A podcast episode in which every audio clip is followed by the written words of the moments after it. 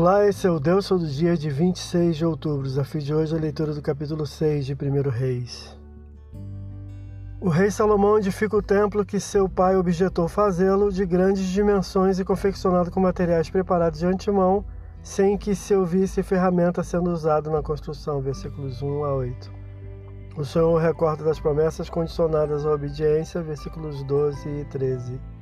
O Debir, Santo dos Santos, ou lugar santíssimo, onde ficaria a arca, versículo 19, foi revestido com madeira, do piso ao teto coberto de ouro puro, assim como o Recal, o lugar santo, versículos 15 a 22.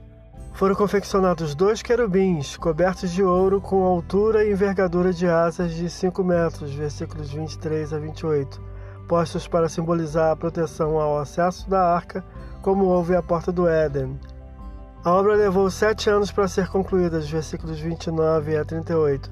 Esse é o Deus todo dia. Boa leitura que você possa ouvir Deus falar através da sua palavra. Agora segue a mensagem e pensamento do dia do pastor Heber Jamil. Até a próxima.